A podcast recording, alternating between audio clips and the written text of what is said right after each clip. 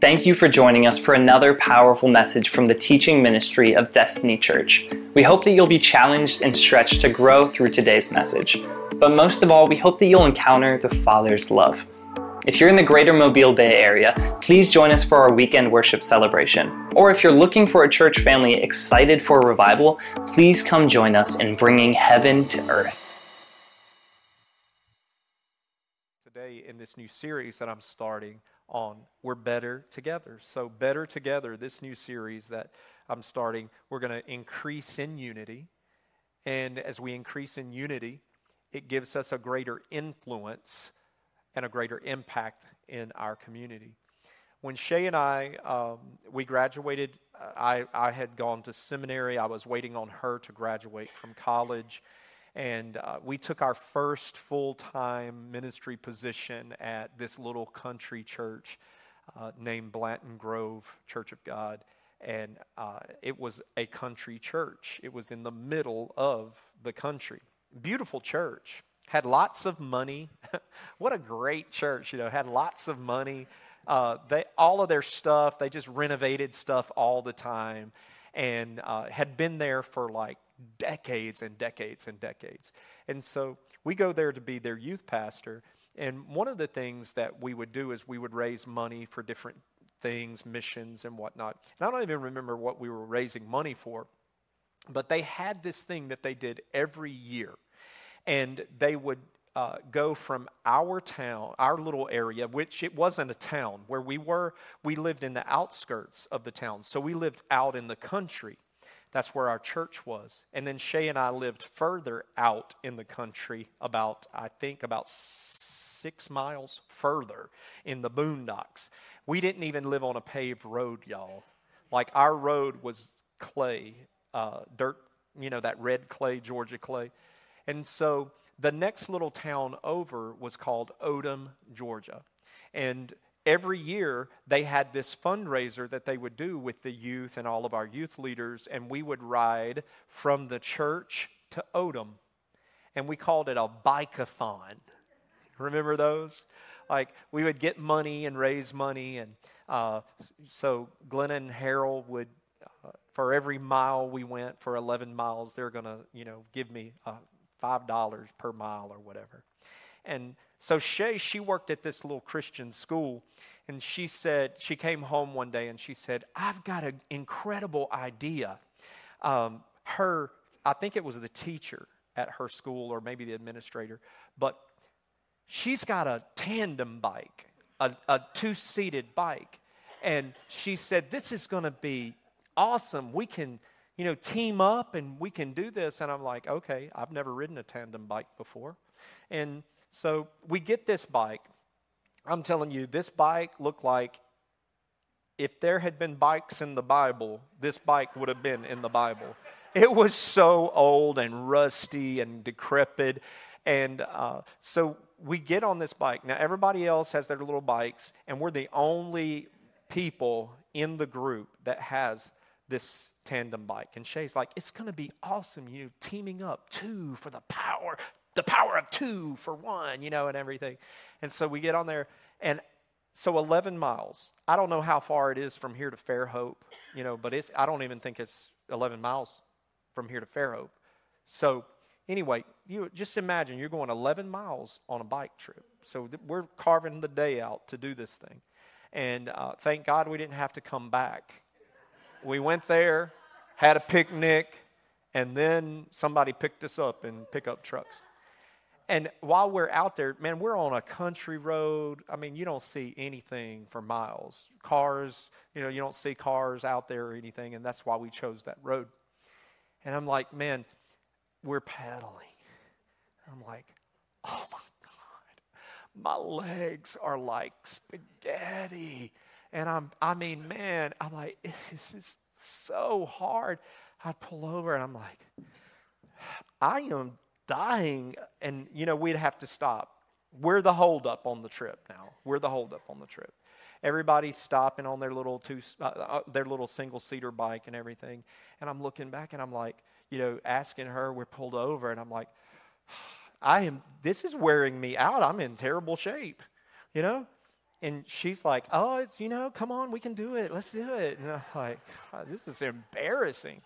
So, like, man, we get out, out on there, and I'm serious. Like, I'm going, God, just come now in all of your glory and take me to heaven because I cannot do this. Like, we've still got three miles to go, and I am dying. And I look back, and she's got both of her legs up like this.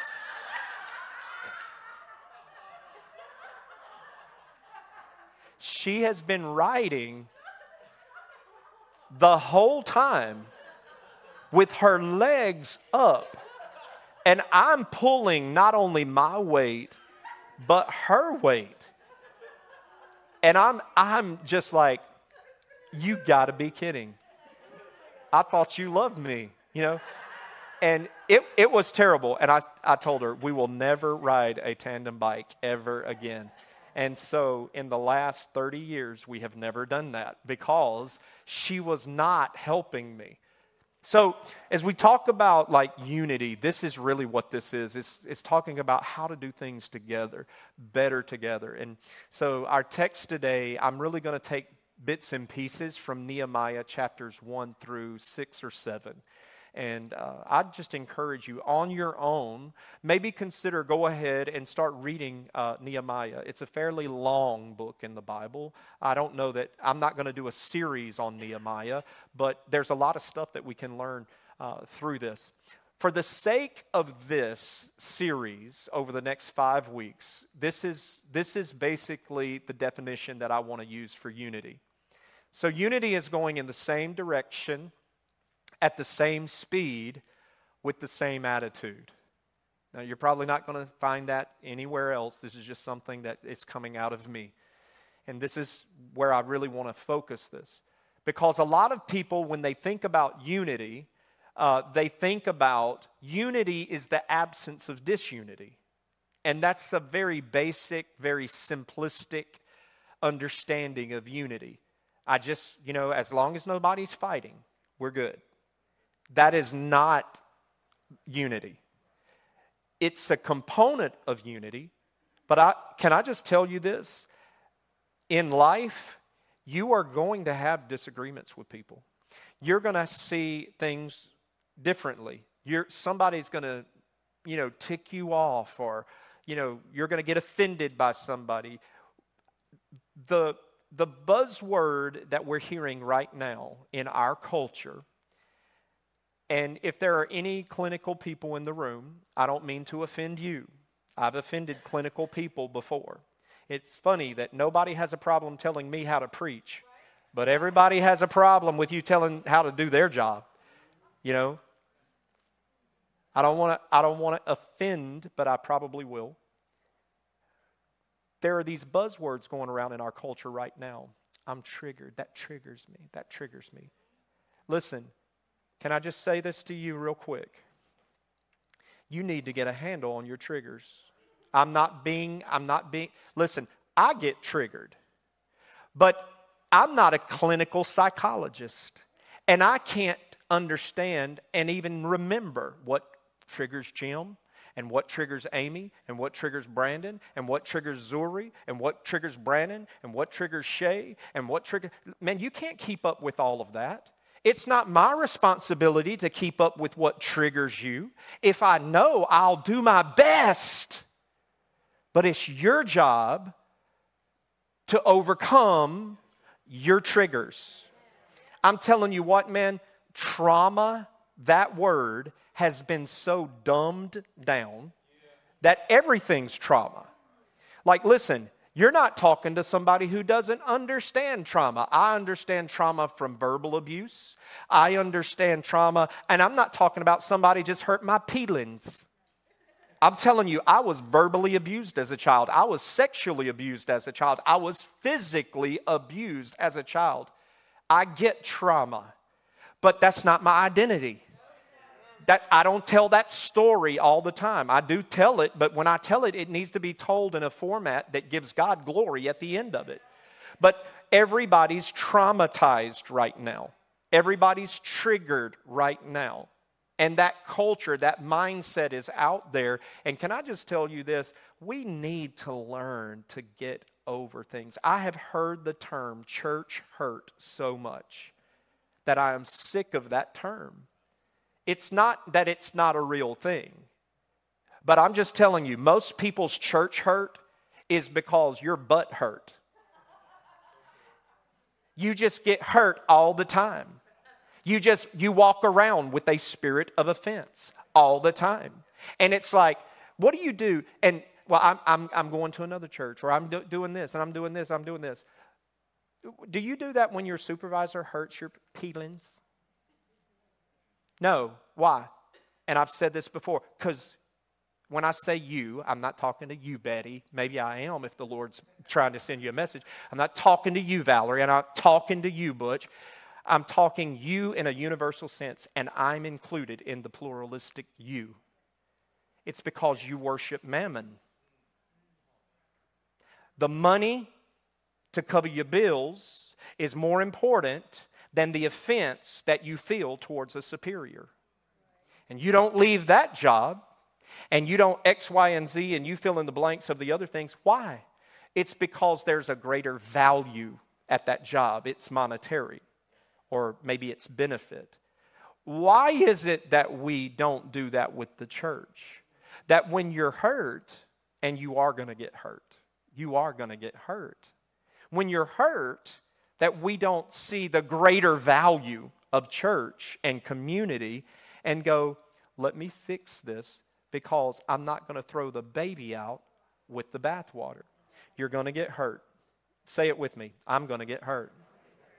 My feelings are going to get hurt. I'm going to be misunderstood.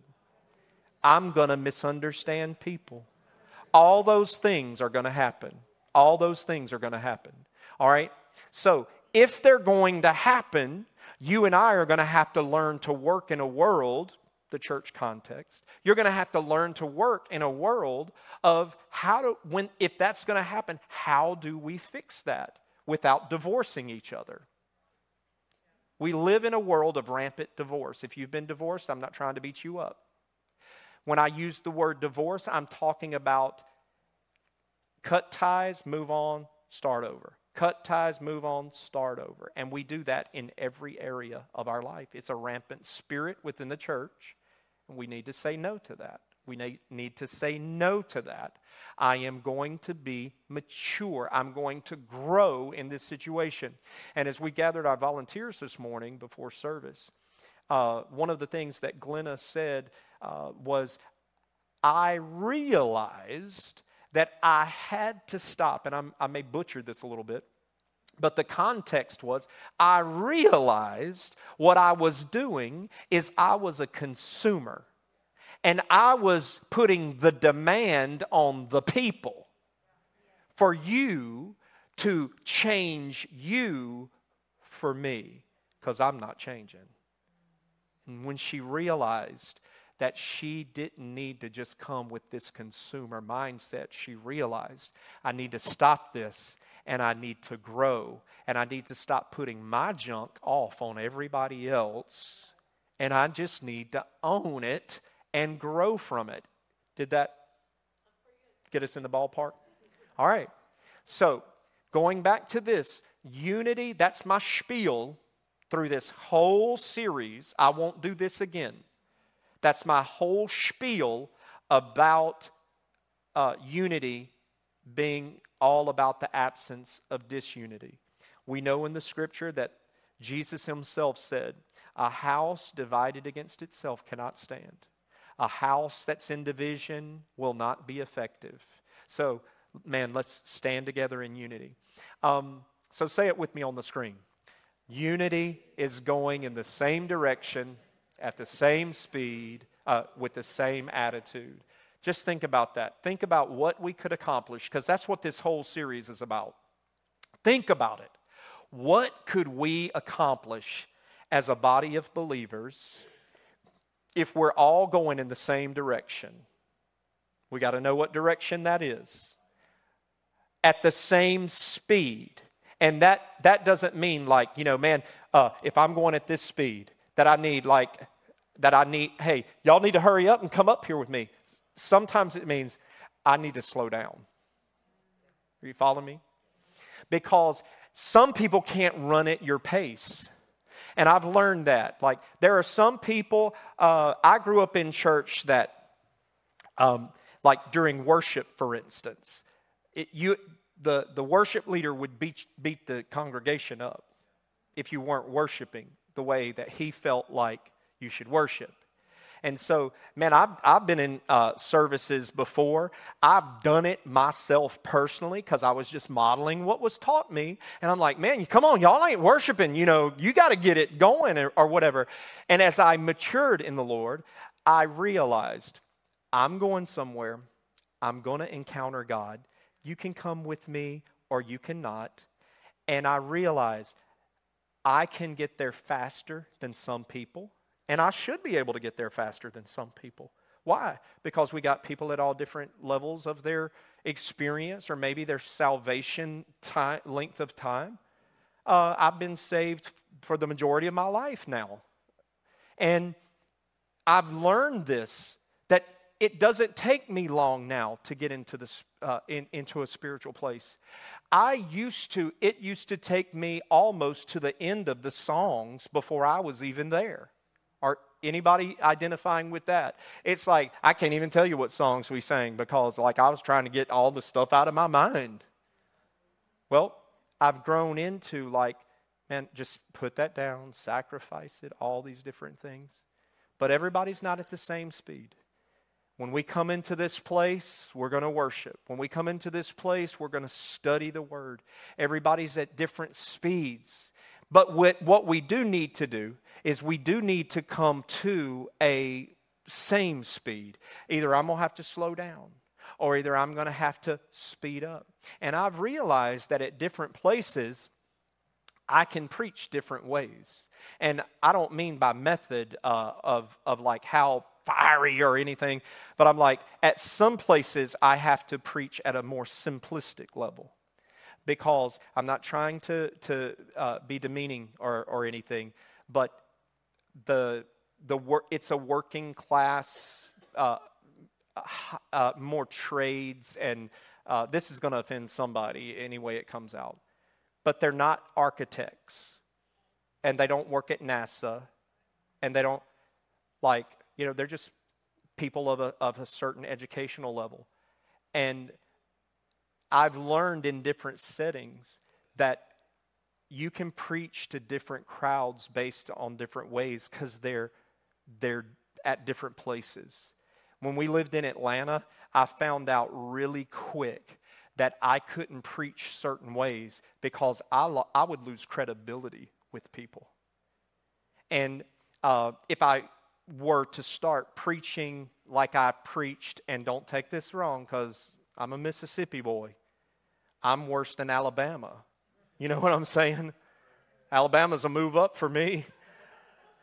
And Georgians think it's a move up if you move there. Everybody thinks their state is better. So when I go uh, there, I realize that, oh, there's some things about my, the way I talk I got to change. There's some things about my illustrations I have to change. And uh, I don't know if that makes sense to anybody, but when you have neurosurgeons in, in your midst, and I mean, it's just a more intellectual type sermon. And really, that's not who I am. I can do that, but that's not my comfort zone. My comfort zone is just like Jesus preached. Most people say uh, theologians say that Jesus preached at a sixth grade level uh, because he knew like he was getting the message out. He wasn't trying to win the Sanhedrin. He wasn't trying to win the in-depth Jewish theologians. It's a message to all people.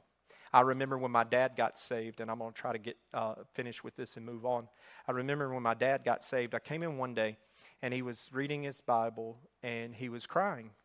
And um, I said, Dad, what's wrong? And he said, I can't understand this. He's reading the King James Version, and that was beat into us. If it's not the King James, Paul read the King James, you know.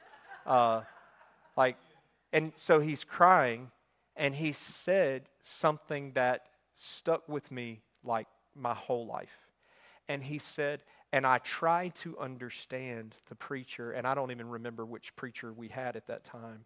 Uh, this is post the pastor we got saved under. And uh, he said, I try to understand the preacher, but I can't. I, he uses words I don't understand. And that broke my heart. And I knew that I had the call to the ministry. And this is what I said I said, I never want to preach in a way that people do not comprehend the love of God if you do that, what, if, what, what good have you done? So it's like, man, just preach a simple gospel message. And I'm not trying to reach uh, the, the neurosurgeons, and I'm not trying to reach down here. You, you got to get out there in the middle. And somebody's going to have to come up. You know what I'm saying? Like, it's like, yeah, we're going to use some words from time to time, like sanctification. And if you've never heard that word or whatever, hey, you need to look it up. Like, so you got to come up and then there are times where there are some folks that are, are like, um, if, if you're one of those people that you're not getting fed at destiny, you know, I'm like, there are times where it's like, you know what? Then you need to come down a little bit in our general. And then while you out there during the week, you just go dig as deep as you can because the Word of God is infinite and you can go as deep as you want. But we ain't got all that time in one setting with everybody at different levels to go as deep as everybody wants to go. Does that make sense?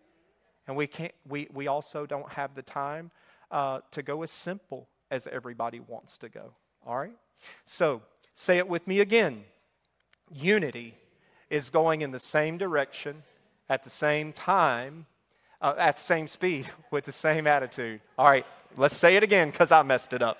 Unity is going in the same direction at the same speed with the same attitude. Amen. All right, so let's let's look over here in Nehemiah chapter one. Um, as I talk to you about unity today, we're going to look at some, some things in Nehemiah, and I'm probably going to go through different parts of chapter 1 through chapter 6. When you get there, uh, just kind of hang out there because we're going to flip back and forth some.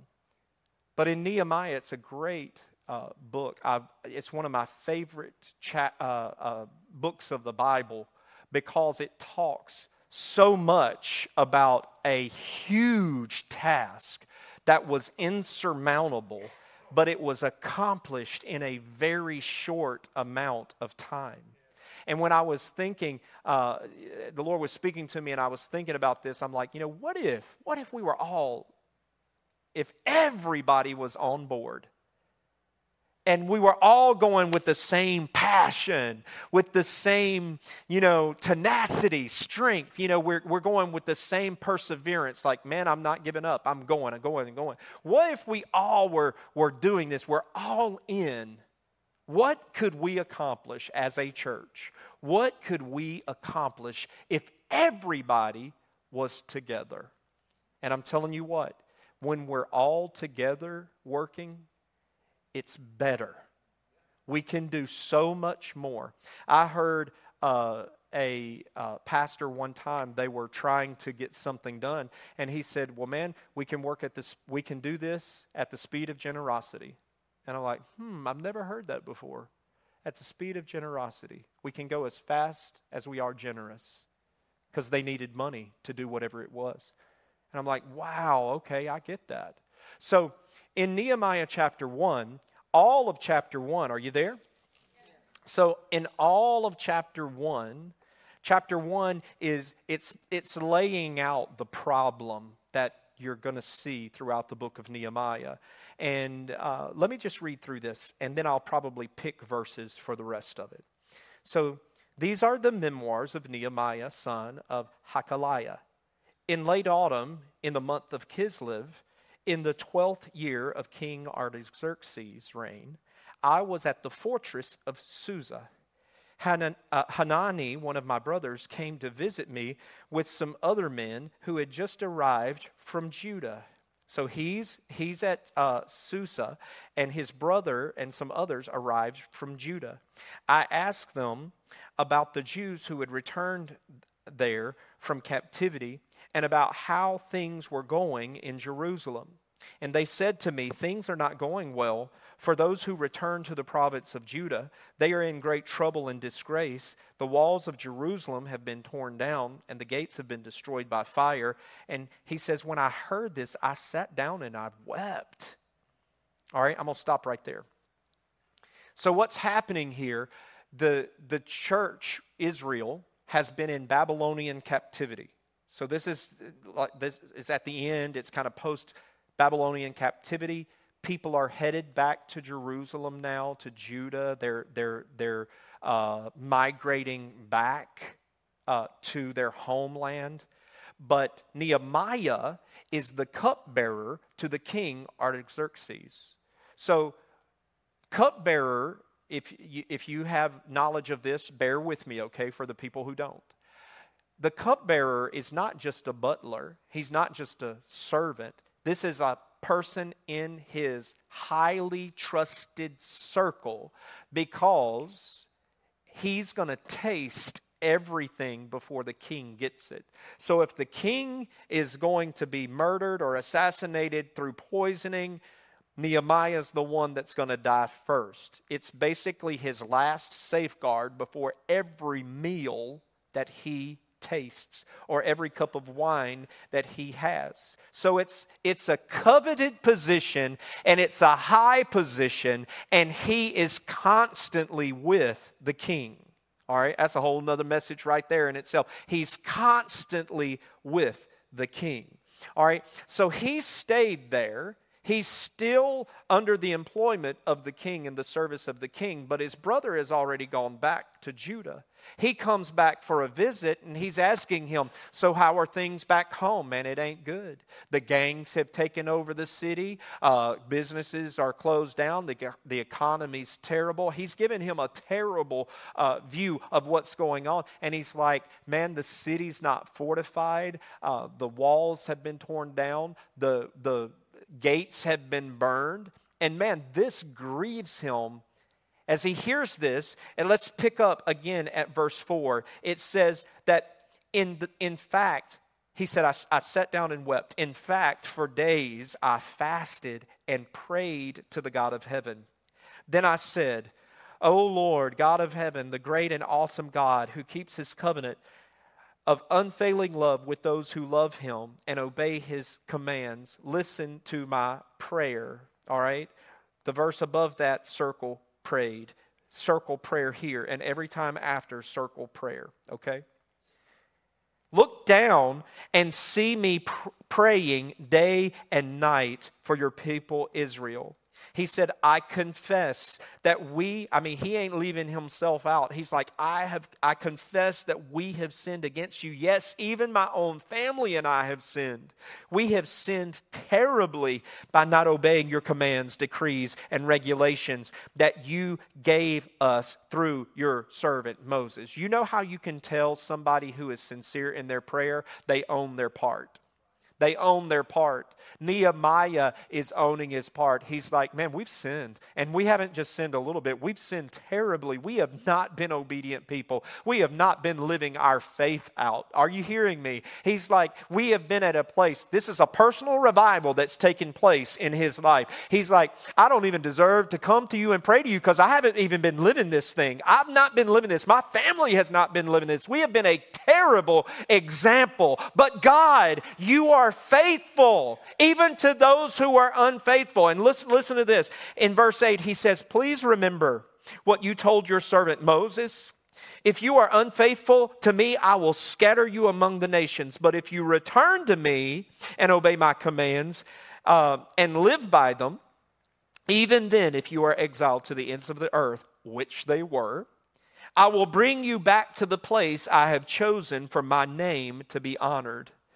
The people you rescued by your great power and strong hand are your servants. Oh Lord, hear, please hear my circle prayer. Listen to the circle prayers of those of us who delight in honoring you Please grant me success today by making the king favorable to me and put into his heart to be kind to me. Now, to understand this, what he's saying there is like the cupbearer is not allowed to speak to the king. Like, just because he's with the king, he's a servant. He doesn't get to go in and tell him how his day's going. You don't speak to the king unless you're spoken. So he's, he's, he's grieved over this and he's contemplating I, am going to say something to the king. I, I'm going to present my need to the king. That's something that they didn't do. As a matter of fact, doing that could have resulted in his beheading. And so he's praying to the Lord five times, I list there, one a little bit further here. Six times he goes to God in prayer because this is something beyond what he can do in and of himself. Let's read just a little bit further uh, in chapter 2. Early the next uh, early the following spring in the month of Nisan. All right, so look, this happened and now it's lingered on for months. Y- y'all know you've had situations. I got situations in my life right now that's been lingering on for years. And I'm like, God, please, I'm having faith that you're going to work it out. I'm looking for the day that I can just check that off my list. So he's been in, enduring this for months. And during the 12th month, uh, uh, or, or during the 20th year of King Artaxerxes' reign, I was serving the king his wine. I had never before appeared sad in his presence. So the king asked me, Why are you looking so sad? You don't look sick to me. Uh, you must be deeply troubled. Then I was terrified, but I replied, Long live the king. How can I not be sad? For the city where my ancestors are buried is in ruins, and the gates have been destroyed by fire. And the king asked, Well, how can I help you? And look at this last little part. With a prayer to the God of heavens, I replied, if it please the king, and if you are pleased with me, your servant, send me to Judah to rebuild the city where my ancestors are buried. Let's stop real. I want you to circle that last little prayer because he's like with a prayer. So so so what that looks like, I'm assuming looks like this. Okay, God, here goes. I think that's what that looks like. He's been praying. The king puts him on the spot and it's like, What can I do? He's like, okay, God, here goes. And he says, King, if you're pleased with me, man, that's a powerful statement.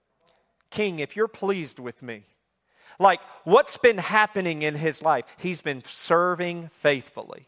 I'm telling you what, when people serve faithfully, when people have, have, have gone out of their way to be obedient, to serve, I'm telling you, there is a, a, a quicker response from those in authority over them. I'm like, man, you served me so great. What can I do to help you? There is an incredible principle there about obedience. He who has been faithful in the little things will be made ruler over much. It's a biblical principle, man. Be faithful, God will reward. And so, not only this, but he's about to ask the king some, some big things, and I'm not going to read them for sake of time. But he's about to read some, uh, uh, to ask the king, and you can go and read them. But he's going to ask the king. He's like, "Listen, do you mind if I take time off so that I can go back and rebuild the walls?" And while you're at it, would you mind writing me some letters? Because I know I'm going to go through some hostile territory, and I want some letters with your stamp on it that says, "Hey." I'm, I'm gonna, uh, I'm, I'm gonna go do this, but the king is, is approving this. So, so you can't attack me. You have to let me through here because the king says I can come. And also, if you're pleased with me, you know how I've sacrificed for you, king. Would you write me a letter to, I forget the particular person, but he said, Would you write me a letter that I can get timber from him to be to rebuild the gates. So not only is I mean that's a big ask. He's like not only is he asking, can I go Will you let me go? Will you give me official documents? Will you, you know, he's saying, Will you pay for it too? Like, he's like, Yeah, no, no worries. I want you to look at what God does through the king. Now, we're talking about a pagan king. Come on, man. If God will do, if God will show his generosity through the wealth of the wicked, what will he do through us to the one who owns the cattle on a thousand hills? Like his riches. And, and this, is, this is what happens. The king is like, uh, I'm also going to send horsemen with you, and I'm going to I'm going to send a security detail with you. I'm telling you what, our God is a God of exceedingly abundantly above all we ask or imagine. Give and it'll be given back to you a good measure, pressed down, shaken together, and running over. Whatever we ask, there's more on top of that that God is going to provide for us. And so, so, chapter one is the problem. Chapter two uh, is, is really Nehemiah. He's going to, he's now in Judah. He's going and he's scoping out the city of Jerusalem and he's seeing how bad it is. And it's really bad. The walls uh, have been torn down, uh, they're in rubble. The gates are, which is the really the holes in a wall, they've all been burned. He's surveyed it, he's looked at it, and now he's coming up with the plan. He's creating a vision. There's a problem, but he's coming up with the vision and this vision is bigger than he can do by himself. He knows he can't do this by himself. And so he begins to go and share the vision with people. And the scripture says, uh, uh, let me see, uh, wrote it down 29 18. Proverbs 29 18. You know it well if you've been in church for any length of time, that people perish for a lack of vision. People perish, another way you could say, uh, the plan fails for a lack of communication. So he's got to create the vision. He's got to uh, communicate well what's about to happen because I can't be here forever. I got to go back and serve the king. And so I got a short amount of time that I need this done. I really need y'all to get on board. Do we love this city or not? Do we love this city or not? We love it. Yes. You know, do we, listen, do you love your wife or husband? Do you love your, your, your marriage or not? Do you love your children or not? Do you love your job or not? I'm just telling you, this is a little side, pause real quick. This is a little side. If you're getting paid from that place, you need to love it. I hate my job. You need to shut your mouth. This is tough. This is the Apostle Paul talking to you right here. You need to shut your mouth and stop cursing the blessing God gave you. There's a number of things going on. You are not being light in that. If you hate it, I'll guarantee you, you are not being salt and light in that environment. If you hate it, I can guarantee you not giving your all. Stop cursing the blessing that God has given you. And if you'll be faithful there, I promise you, God is a liar if He doesn't do it. If you'll be faithful there, God will take you up out of that place and He'll elevate you. If the King is pleased with you. That's what you need to focus on.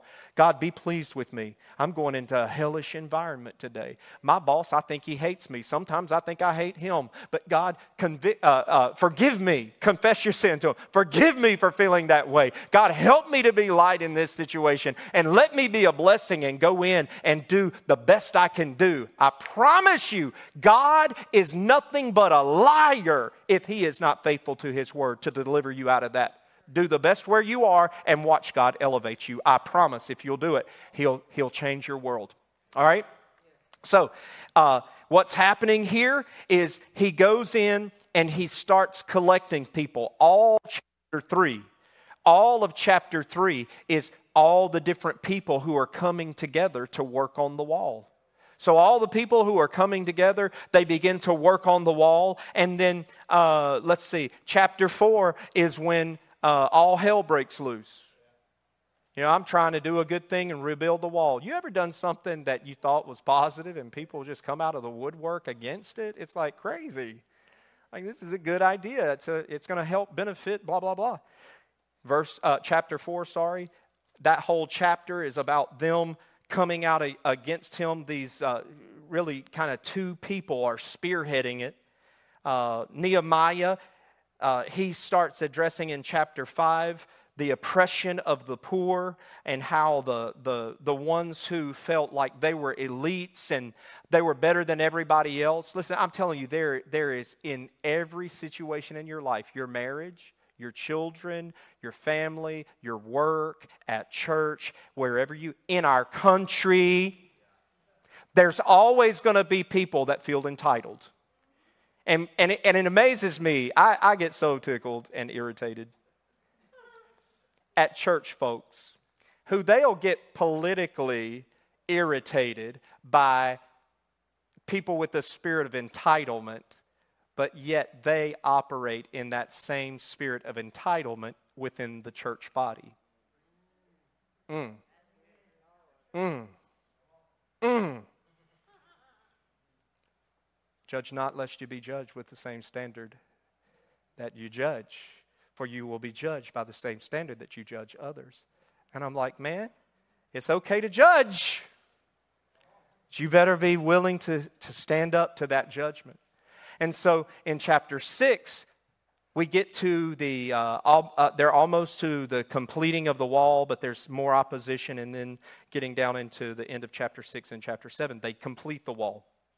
And so I want to just go through this real quick with you. All right, when we're unified in our vision, it'll take you farther faster with fewer distractions. I want you to let that sink in real quick. When, when we are unified in our vision, in our marriage, that's why marriages break down. Irreconcilable differences. We cannot reconcile, so they break down. If you can be uh, unified in the way that you're doing your children. I heard recently, you know, well, the parents are diff- on different pages, you know, uh, with, with, when it comes to the children. Uh, I've heard people on different sides financially. You know, you've been in church where there people are on different sides. You've been, you've seen it at work. You've seen it in our country. A unified vision will take us farther, faster with fewer distractions. When we are not unified, when we're not going in the same direction at the same speed with the same attitude, it slows us down. Doesn't mean we can't get there, but it slows us down. I'm looking for some people that I'm telling you, man, if you'll just get unified, if you'll get unified, if you'll, uh, I, I, I'm, I'm going to use Glenna because she's one of my uh, friends. I know I can pick on her.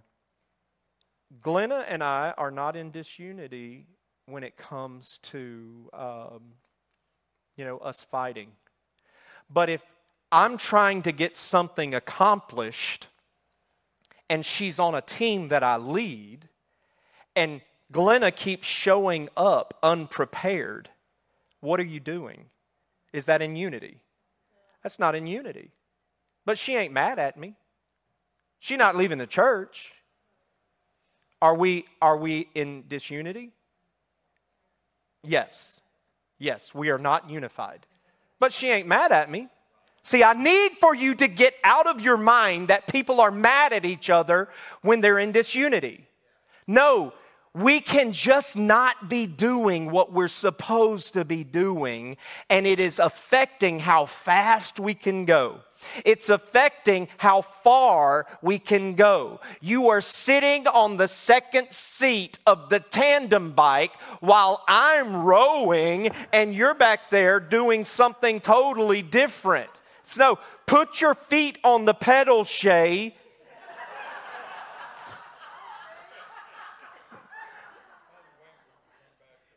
Unified vision will take you farther faster with fewer distractions when we're unified. When we're unified. Remember at the very beginning of this, I said distractions are going to come, hurt's going to come, misunderstandings are going to come. But when you're unified, when they show up, when you're unified, they stick out like a sore thumb.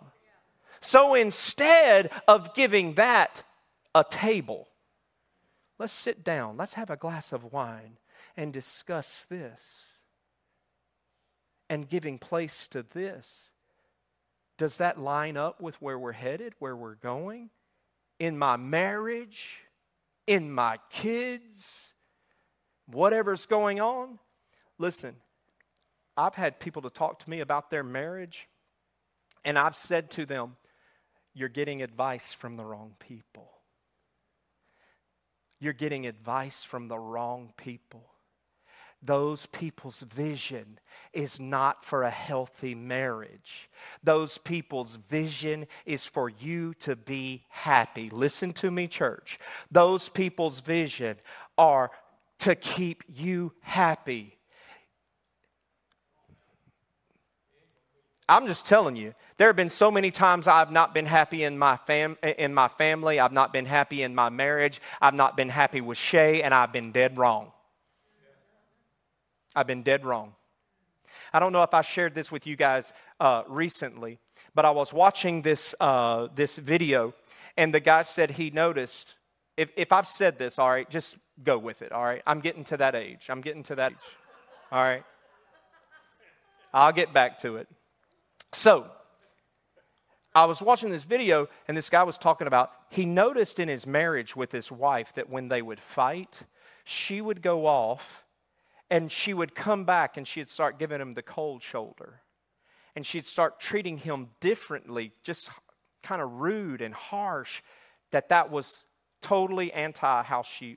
And so he asked her, he said, So when you go and you talk to people. He said, Because, you know, we're going to talk to people. He said, who, who do you talk to? And she named off her group of friends. All right? And he said, What do they tell you? Like, we're just being honest. What do they tell you? And they're like, they, they're telling me, like, you got to do this. You got to make him do this. You got to. And, and it's like, they're telling me, like, I'm right. And, you know, you need to change. And he said, they, who do they take up for? They take up for me. It's my posse. They're taking up for me. And he said, Let me tell you who I go to. I go to my dad. I go to my brother. And I go to one of my best friends. And you know who they take up for? You every time. They, ta- they, they don't take up for me, they take up for you. Your friends are taking up for you. My, my friends are taking up for you because they're telling me hey, you need to preserve what you got. You need to change these things and you need to go back. You need to take, take care of her and blah, blah, blah, blah, all these things. So, what am I telling you? Why am I taking this time to talk to you about that? Like, when, when you find in different places where you're in disunity with something, something's out of, out of whack, you need to understand who you surround yourself with, and giving you vision is very important to the unity of your family. You don't need people to look out for your best interest. You need for people to be looking out for what is right. I, I, was having a conversation on Friday night, and I said to one of the people who speaks into my life regularly, I said to him, I do not want you to take my side ever. I do not want you to defend me. What I do want you to do is I want you to defend righteousness. And if I fall within the circle of righteousness, so be it. And if I fall outside of the circle of righteousness, then I fall into alignment and I get corrected. That's what keeps us in unity. That's what keeps the house protected. And that house could be your place of business, it could be your family, it could be our church. Because when we're unified, we will go farther faster with fewer distractions. The greatest weapon against the church, in my opinion, it doesn't say this anywhere in the Bible. We know the greatest weapon is division, but there's so many ways that he can do that. Offense is one of the key ways and tactics of division. Let me go through these real quick. A united vision uh, and if you want to come, Melissa, I'm fixing to close this out. A united vision will have these, these things in common if we're going to go farther, faster, with fewer distractions, if we're going to go in the same direction at the same speed with the same attitude, wow, that's a big one, the last one, the same attitude. If we if I had a pill that could change attitudes, man, we'd make millions of billions of dollars, wouldn't we?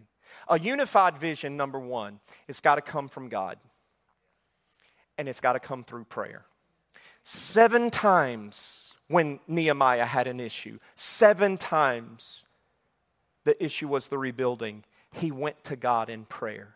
Not only did he go to God in prayer at the very beginning, but all throughout Nehemiah, you'll find he went and prayed, he went and prayed, he went and prayed. So a unified vision comes from God and it comes uh, from prayer.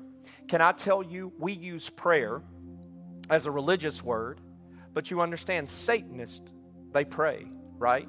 You understand that, right? They're praying, they're communicating. They're making decrees, just like you and I make decrees, just like we make declarations, so do they. They're called curses. We got to be careful. Like when we go to God in prayer, we got to be careful. I never heard this term, but I heard a guy one time say, you know, my prayer team, they were operating basically in white witchcraft. I'd never heard that before. And I said, what does that even mean? And he said, so they come in and they're like, God bless our pastor. Bless our pastor, Lord. Open his eyes and let him see, you know, how wrong he is, God. And, oh, wow. Okay. You know what? The pastor could have been totally wrong. But that's not what prayer is. That's not what prayer is. God, he's ruining our church. God, he's da da da da. What they're doing is pr- praying uh, really against what the pastor's doing. A vision has to come from God. Got to come through prayer. Well, I ain't prayed with you. That's probably the problem. How do I know what God spoke to you? I don't. There's, there's so many problems with that. Why haven't you prayed? Why, why aren't you in alignment with this? Man, I could really get off on a soapbox on that. Um, well, how do I know if the Lord's speaking to you? How, how many years have you known me, Butch? Valerie? Jackie, not a whole long time. So the jury's still out with you, but not these guys. I mean, if the jury's out with y'all, dude, something's wrong. Like, man, you've been up close. You spend you spend it several hours with me every week. Every week. You know my strengths, my weaknesses. You know the things that ir- irritate me about you, and I know the same about you. I, don't tell the people what they are, okay? But aren't there some things about me that irritate you? Just be honest. Don't lie in church. Aren't there some things in, in you, in me, that might rub you the wrong way? And vice versa. But you know what? We know each other. We spend time together and we're unified. I was t- talking to somebody about you this week, Butch, and I said, I said, uh, if I were to pick the phone up right now and call Butch, I said, uh, he, I know if it were in his ability, he would say, I'll be there in 20 minutes. Or how soon do you need it? Because we're unified. You understand? Not perfect. I'm not perfect. He's not perfect. There have been times when Butch has irritated me, the daylights out of me. And I know Butch. I can, I can give you an example. Um, I'm not going to, but I know I've irritated you. I know I have, bro, bro. What am I doing? What am I doing? I'm giving you a real life example about how two people that could irritate each other are in such unity and community. There it is. If God could do it through him and me, he can do it through anybody. So it's got to come from through through God and through prayer. When we pray together, when we're in relationship with other uh, with each other, I can tell, uh, and I'm just using you as an example, I could tell Butch, man, this is what the Lord spoke to me. He doesn't go, what? I don't know about that. I'm going to have to go pray about it myself. No, because we already spend time together. He's in prayer groups that I'm a part of, mentoring groups that I'm a part of. He knows just based upon relationship. Second thing is this unified vision comes through a servant leader. Nehemiah is a servant.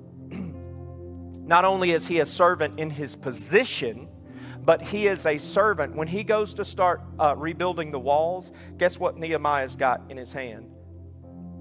he's he's got a spade and he's you know putting plaster up putting rocks in place. He's in the trenches with the people. He's doing it with the people. He is a servant leader. He's not above the people positionally he is but he's not so far above the people that he doesn't get in the trenches with them i'm telling you what you follow a servant leader I know I'm a servant leader. I don't need anybody to tell me I'm a servant leader. It is just a fact. I'm going to serve. And the reason I serve is you'll never be more like Jesus than when you're a servant. Jesus said, I came to serve, not to be served. So, a servant leader somebody who gets in there who works well i don't i don't like this and i'm not happy with you know listen to me church family this is disunity I don't like that. I don't, I, I, you know, I'm just not going to be a part of that because I don't like it or I don't like this. No. Do it anyway. Because you need to kill that spirit that says, I'm only going to do it if I like it. Because if you don't kill that spirit, it will get into every single fiber of what you do. I'm not given to that cause. I just, I don't, I don't agree with it. I don't believe in it. Do you believe in me? Do you believe in me as a leader? Then just give to it. Just be unified with the vision of the house. Because if you trust me, you'll know that that's been you know, gone through with prayer and petition and, you know, carrying it before the Lord. I'm just not going to sing that song because I don't like it. Are you going to rob God of worship because you don't like the song? Put your hands in the air regardless because you're not worshiping the song and you're not here as a consumer, like Glenna said. You're here because I'm worshiping my great and mighty God and I'm to worship you. I hope this song is over soon. but I'm to worship you through this. Listen, if you can't worship Him through a song that you don't like, I guarantee you can't worship Him through a season that you, that you hate. In the valley, you will not be worshiping Him there if you can't even worship Him through a song you don't like. Kill that spirit that says, I'm not going to do this. No, you just be a servant. You just be a servant. The third thing is this is that you're going to face opposition. You're going to face opposition whether it's in your family, whether it's in your marriage, wherever you have relationship and there's a vision for something. If it's a business that you're trying to start, you are going to face opposition. Things are going to come up and the enemy is going to try to get you discouraged. When we look at this, we look at uh, chapter 6 and we have two people, Sanballat and Tobias. And these two people are a royal pain in his derriere throughout the entire rebuilding of the walls.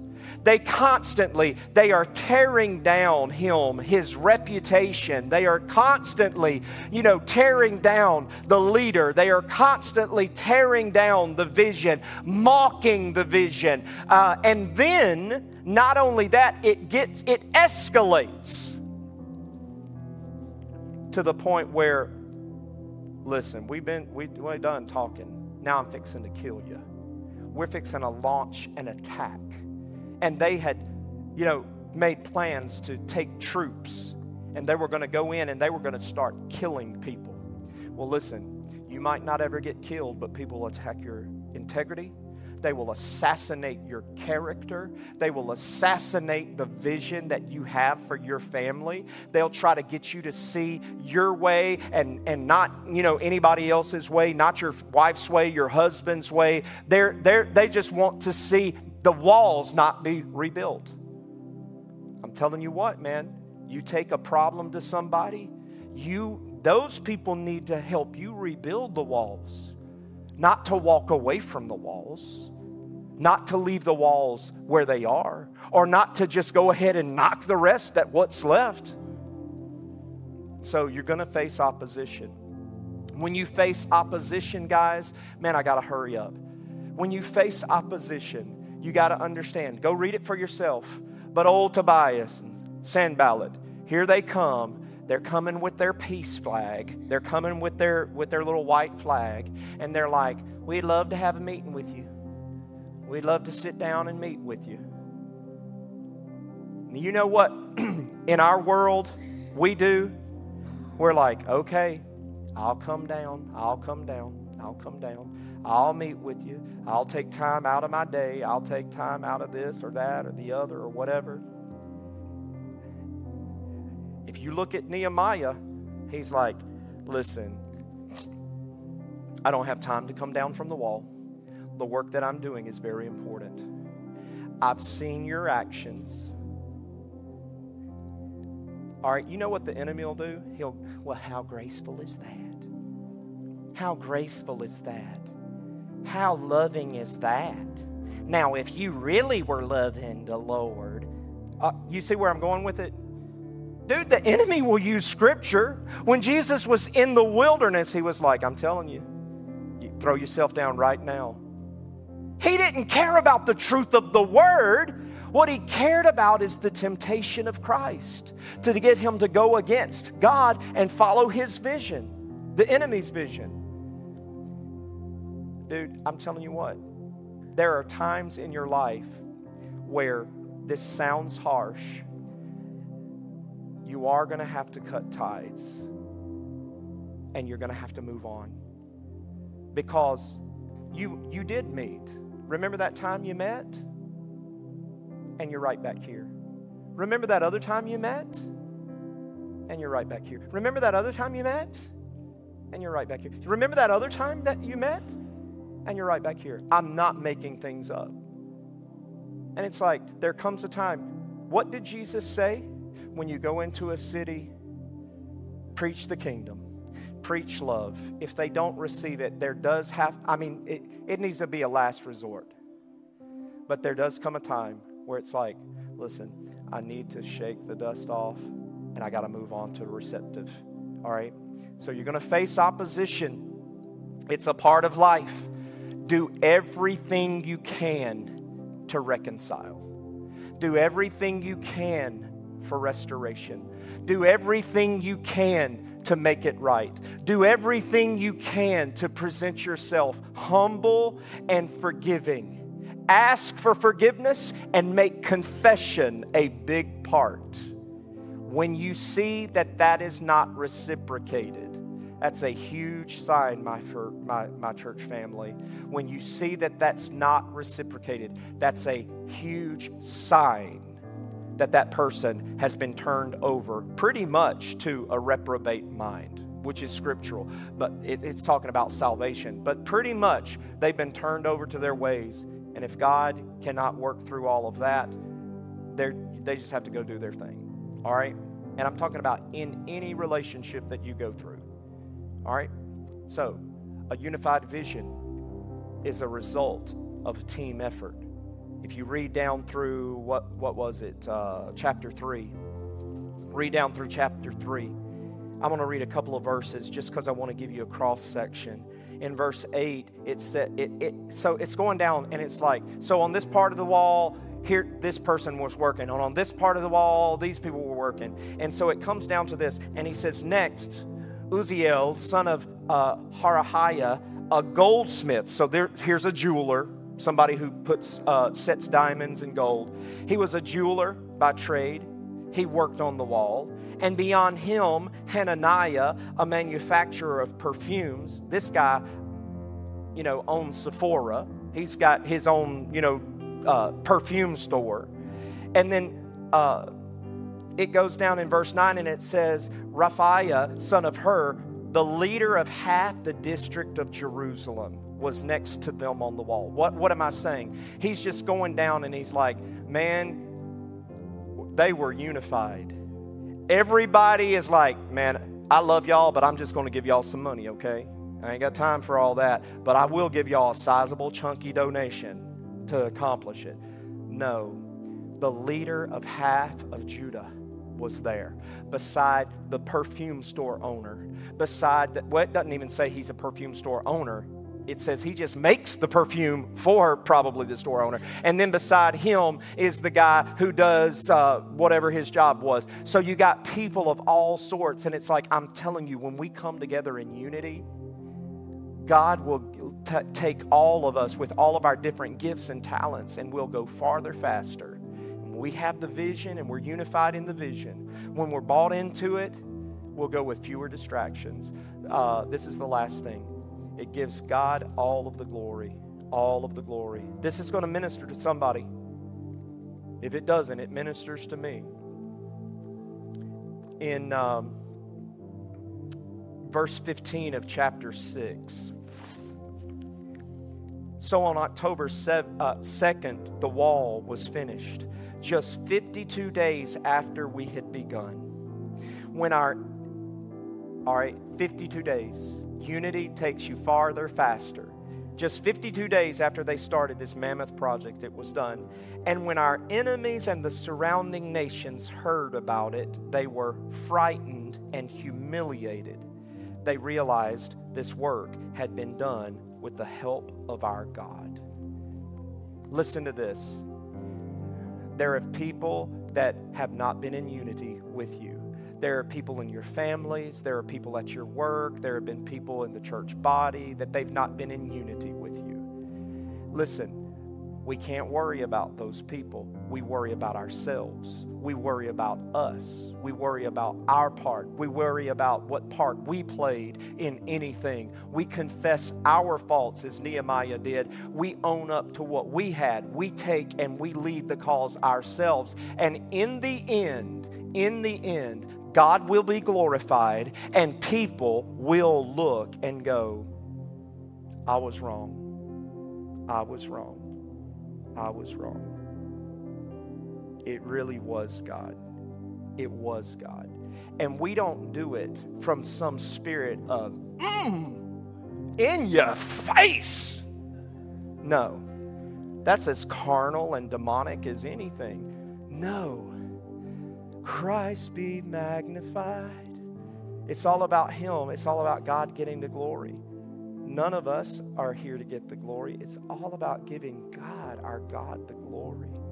So I pray during this series what God will do for you is God will bring all of us into such a place of unity that when those little things do happen, when you get triggered, when all of this happens, God will grow us to the point where it's like, you know what? That's nothing but a distraction Let's not let that distraction keep us off focus from what God has called us to do and make an impact in our community and in this region. Listen to me. Oh, my time's gone and I got to be fast. I wish everybody thought that way, girl. Listen to me. We have been born into the last day harvest. And we look at the harvest as, you know, the first century church. Like, listen, I'm just here to tell you those guys, that great cloud of witnesses that is in Hebrews, what, chapter 11, that are looking down at us, don't you wish that they weren't on the bench? They're like, oh my gosh, oh my gosh, oh my gosh, if I could have been, why, why didn't you let me be born in this time? They served a purpose, man but you and I have been born in the end time. We are born in the end time. You and I are uh, equipped to bring in the last day the greatest harvest that the earth has ever seen. You and I have been born in this time. God chose us to be born in this time. So we do not have time for distractions. If we'll get that in our mind, like, dude, there is a work for us to do. Think of what God can and is going to do through his unified church. Over the next four weeks, we're going to be talking more about what the unity looks like. And I pray God does something supernatural through Destiny Church that He hasn't done in the previous 16 years that we've existed. I pray a supernatural, stand to your feet with me. I pray a supernatural unity comes across this body that people are going to begin to say, you know what, Pastor Rife, I didn't even realize I wasn't in unity. I'm not mad at anybody. I'm, I don't have any issues. I just realized I hadn't been in unity. And I'm fixing to get in unity. And God is fixing to do some amazing things. And we're going to see manifest glory out of it. We're going to see miracles out of it. We're going to see stuff happening. All right, look at this. Say it with me, and then I'm going to read off uh, the, the two activate and applies. Say this with me unified vision will take me farther, faster, with fewer distractions how can I put this into action, Pastor Rife? I want you to ask yourself this. Don't think I'm not asking myself. I already preached this message to myself five times this week, so I already did this stuff. Do I take directions well? Am I obedient? Meaning, am I compliant? Am I cooperative? When somebody asks me to do something, does something rise up in me and go like, ugh? Is my language, my body language, my, my verbal language? Is it supportive of what God is doing in your family, in your business, the business that employs you? Like, think about those things. Because if not, you're in disunity. The second thing is this confess or repent to your spouse, to your supervisor, or to a spiritual advisor where you have not been in unity if you're if if you've not been in unity in your family, you and your husband or wife, y'all need to go have a talk and get in unity, man, and start watching God flourish in your marriage and in your family.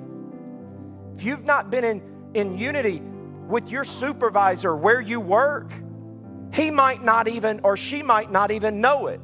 But it's like, you know, I'm sorry. I've been clocking in late for the last three weeks. I've been clocking out early for the last whatever. You know what? Uh, I've just, you know, have hated that new thing that was put into effect. And, you know, honestly, I just hadn't been doing it. What did Nehemiah do? He confessed his part in it. Go confess.